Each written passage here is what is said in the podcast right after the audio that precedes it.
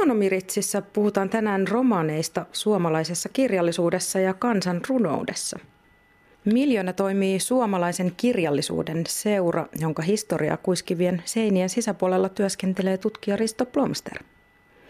Risto, mikä on varhaisin maininta romaneista suomalaisessa kirjallisuudessa tai kansanrunoudessa, johon sä olet törmännyt? No tuota, ja mihin mä olen törmännyt, mä ehkä en ihan hirmu hyvin. En tunne itse asiassa tuota suomalaisen kaunokirjallisuuden romaanikuvaa sinänsä, mutta 1800-luvulta löytyy tietysti useampiakin tunnettuja, tunnettuja tuota mainintoja, joista ehkä voisi mainita Aleksis Kiven seitsemän veljeksen, Rajamäen Rykmentin ja Kaisan ja Mikon porukat ja sitten Minna Kantin tuota, teoksista tutut, tutut hahmot, Homsantuut ja ketäs muita sieltä taitaa löytyykään. Mutta sitten varsinaisesti kansanperinteen aineistoissa löytyy tietysti hyvin paljonkin niin kuin romanikerrontaa, romaneista kerrottua ja, ja, tuota, ja myös muisteltua tuota, ihan kohtaamisista muisteltuja tarinoita. Meidän arkistosta ehkä voisi sanoa kaksi asiaa. On Christfried Kananderin 1780 tällaiseen Ruotsin tiedeakatemian kirjoituskilpailuun kirjoittama tuota, teksti, joka meillä on kopiona sieltä 1780-luvulta ja sitten ehkä toinen semmoinen kansanperinteen omaisempi on sitten Antero Vareliuksen 1890-luvulla kirjoittama oma, omi, omiin muistikuviin ja kohtaamisiin romaaneiden kanssa perustuva tämmöinen vajan kymmenen sivun teksti, jossa hän muistelee 1830-luvun asioita Tyrväällä.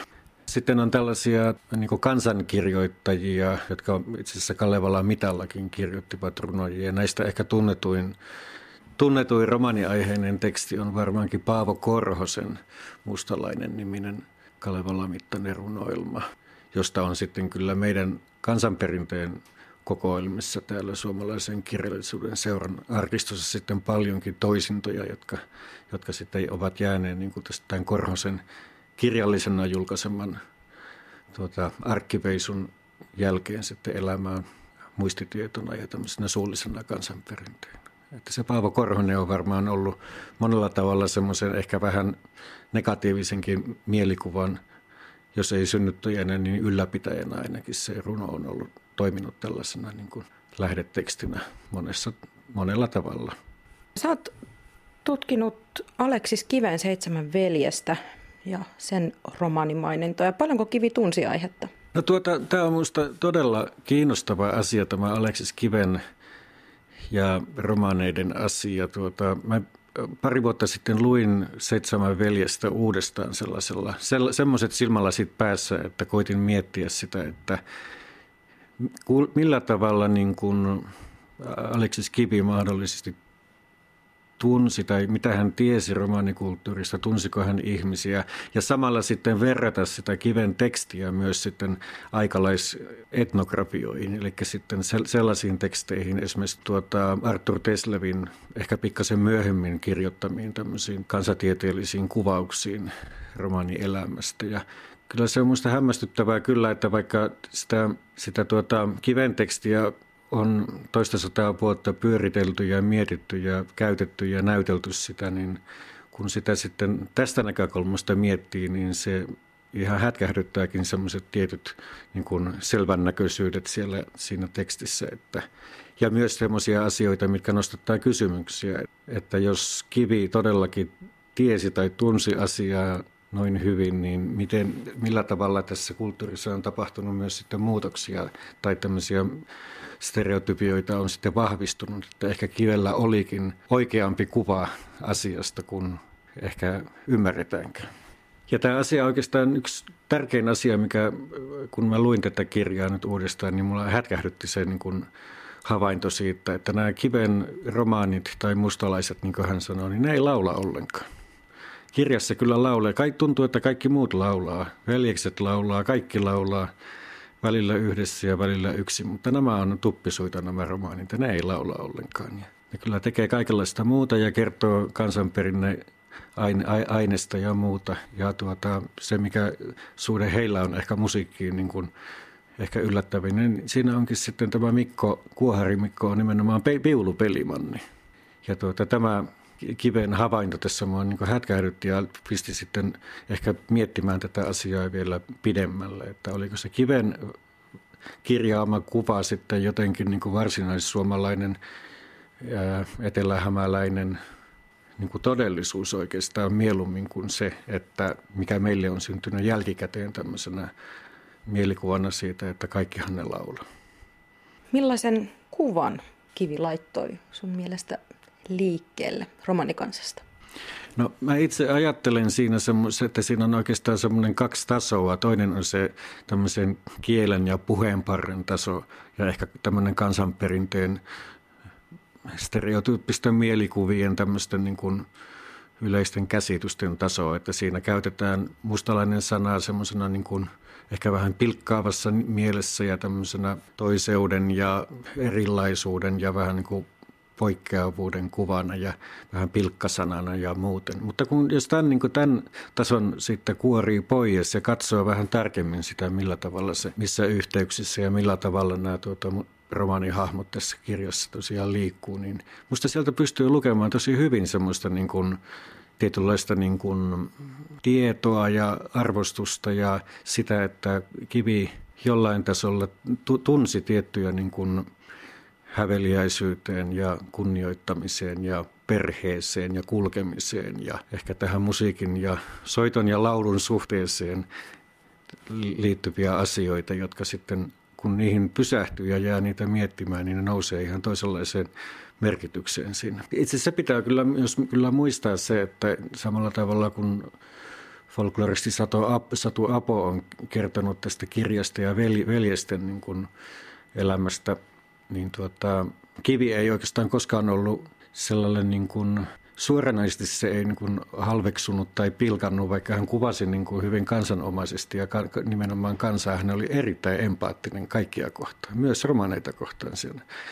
Että vaikka siinä kielen tasolla saatetaan lällättää ja pilkata jokaista papista köyhimpään kulkijaan asti, mutta että sitten se niin kuin sieltä jostain sydämessä kuitenkin liikutaan semmoisessa niin ymmärryksen ja empatian tasolla. Sä kysyit jossain kohtaa tuossa hetki sitten siitä, että oliko, oliko kivellä tuota itsellään ää, niin kuin suoranaisia suhteita tai tunsikohan romaneita, niin kyllä on, on semmoisia niin esitetty, että kivellä oli itselläänkin jonkunlaisia eläviä suhteita Nurmijärven romaaneihin. Ainakin tämän tuota iso, isosetänsä Mattisteen vallin, vallin kautta. Hän oli itse asiassa tutustunut nurmijärveläiseen romaanimieheen Elias Fredriksson Lindemaniin. Ja, ja tuota, paljon näistä suhteista ei tiedetä, mutta että ainakin pystytään jollakin tavalla osoittamaan, että kiven lähipiirissä tuossa tapauksessa tämä hänen tuota, isosetänsä oli niin kuin läheisemmissä tekemisissä, mutta koska tämmöistä suhdetta on ollut, niin ihan varmasti Kivi on myös kuullut tarinoita ja tavannut ihmisiä. Ja, ja niin kuin tiedetään, niin Kivi, Kivi tuli toimeen erittäin hyvin ja oli myös tietysti kotoisin semmoisesta tuota, sosiaaliluokasta, että oli paljon tekemisissä monesta taustasta tulevien ihmisten kanssa. Ja tuli heidän kanssaan hyvin toimeen. Oikeastaan seitsemää veljestä pystyy pystyy hyvin lukemaan myös sitä se, semmoista kautta, että jos katsoo sitä Rajamäen rykmentin ja Kaisan ja Mikon perheen ja seitsemän veljeksen kohtaamista, niin siinä on ensinnäkin sellainen juttu, mikä on erittäin kiinnostava, on se, että tähän tuota, Rajamäen rykmentin porukka, se oli toinen seitsemän hengen porukka. Tässä, oli, niin kuin, tässä tapa, on tämmöinen juttu, että tämä, tämä romanieiden seitsemän hengen porukka ja tuota, veljesten seitsemän hengen porukka – törmäilee tästä tämän kirjan aikana useampaan kertaan. Ja kaksi merkittävää kohtausta niillä onkin siis. Ennen kuin pojat lähtevät sinne tuota Impivaaran evakkoon, niin seitsemän pelistä kohtaa tämän Reamäen rykmentin porukan ja siinä kivet lentää ja kiroukset lentää siinä kohtaa, siinä tulee pientä riitaa ja itse asiassa voi, voisi ajatella, että tämä Kaisan kirous, joka on erittäin tuota, kuvaava, niin Kaisa on se, joka pistää sen koko joukon sitten lopulta liikkeelle. Kaisan ennustus pojille tuota, siinä heidän ensimmäisen kohtaamisen aikana tuolla tuota Sonnimäellä kuuluu seuraavalla tavalla. Kuule, kuule, tuleeksi on menevä saunasi ja tuleeksi tupasi myös. Ja surkeassa tilassa lähdet sinä itse samoamaan metsiä, rämeitä ja soita, etsien suojaa paleltuvalle ruumiillesi. Ah, verisesti täytyy sinun vielä taistella sekä ihmisten että metsän petojen kanssa ja siitä, puuskuttaen kuin kuoleva jänis, kallistaa pensaaseen tuo kirottu pääsi.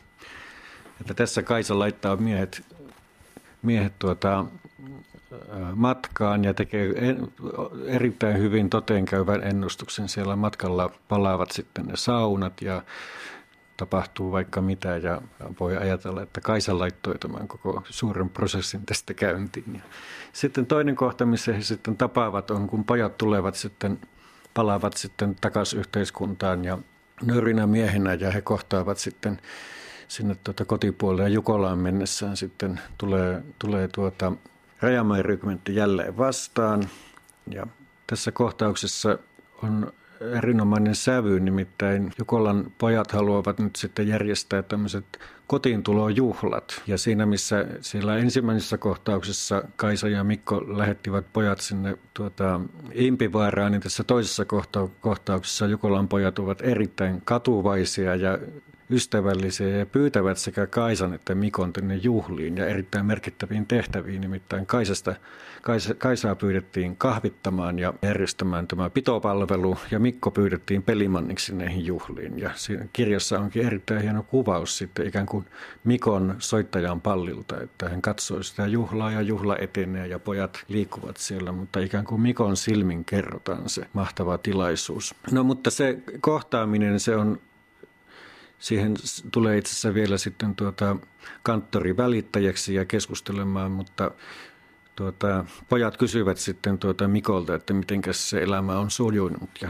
Mikko itse kuvaa sitä niin kuin omaa elämän asennettaan ja elämän tilannettaan ja asemansa siinä yhteiskunnassa. Että hän, hän elää erittäin niin kuin romaanimaista elämää. Hän tekee itse valitsemansa ja elämäntapansa valitsemaa työtä ja on tyytyväinen siihen omaan niin kuin elämäänsä tässä, tässä tuota hetkessä. Ää, vielä yksi asia liittyen tähän tuota pilkkalauluun, ää, jonka siis, joka siis tulee tässä seitsemän veljeksen aikana kahteenkin kertaan esille. Ää, siinä on eräs sellainen piirre, mikä, mikä tuota, hätkähdytti myös, kun sitä nyt luin, ja, tuota, ja joka ilmeisesti on myös esimerkki siitä, että kivi lämpimällä tavalla osasi myös ironisoida ja tunsi tätä tuota, romanien elämäntapaa ja kulttuuria siihen aikaan. Hän nimittäin oli, kirjoitti tämän Reamäen rykmentin kulkemaan. Ne kulkevat, kulkivat tuota jalan paikasta toiseen. Heillä ei ollut hevosta, paitsi tuota, kaksospojilla –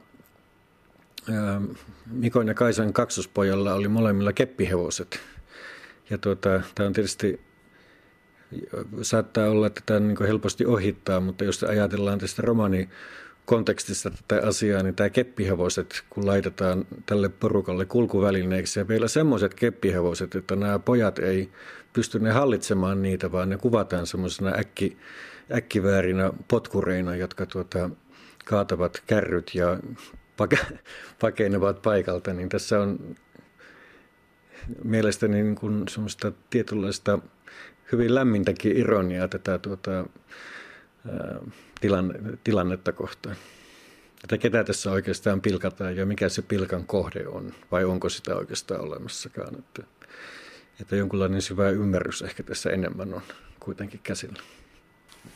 Se on hieno kohtaus. Tai hieno kohta siinä tuota, siinä pilkkalaulussa.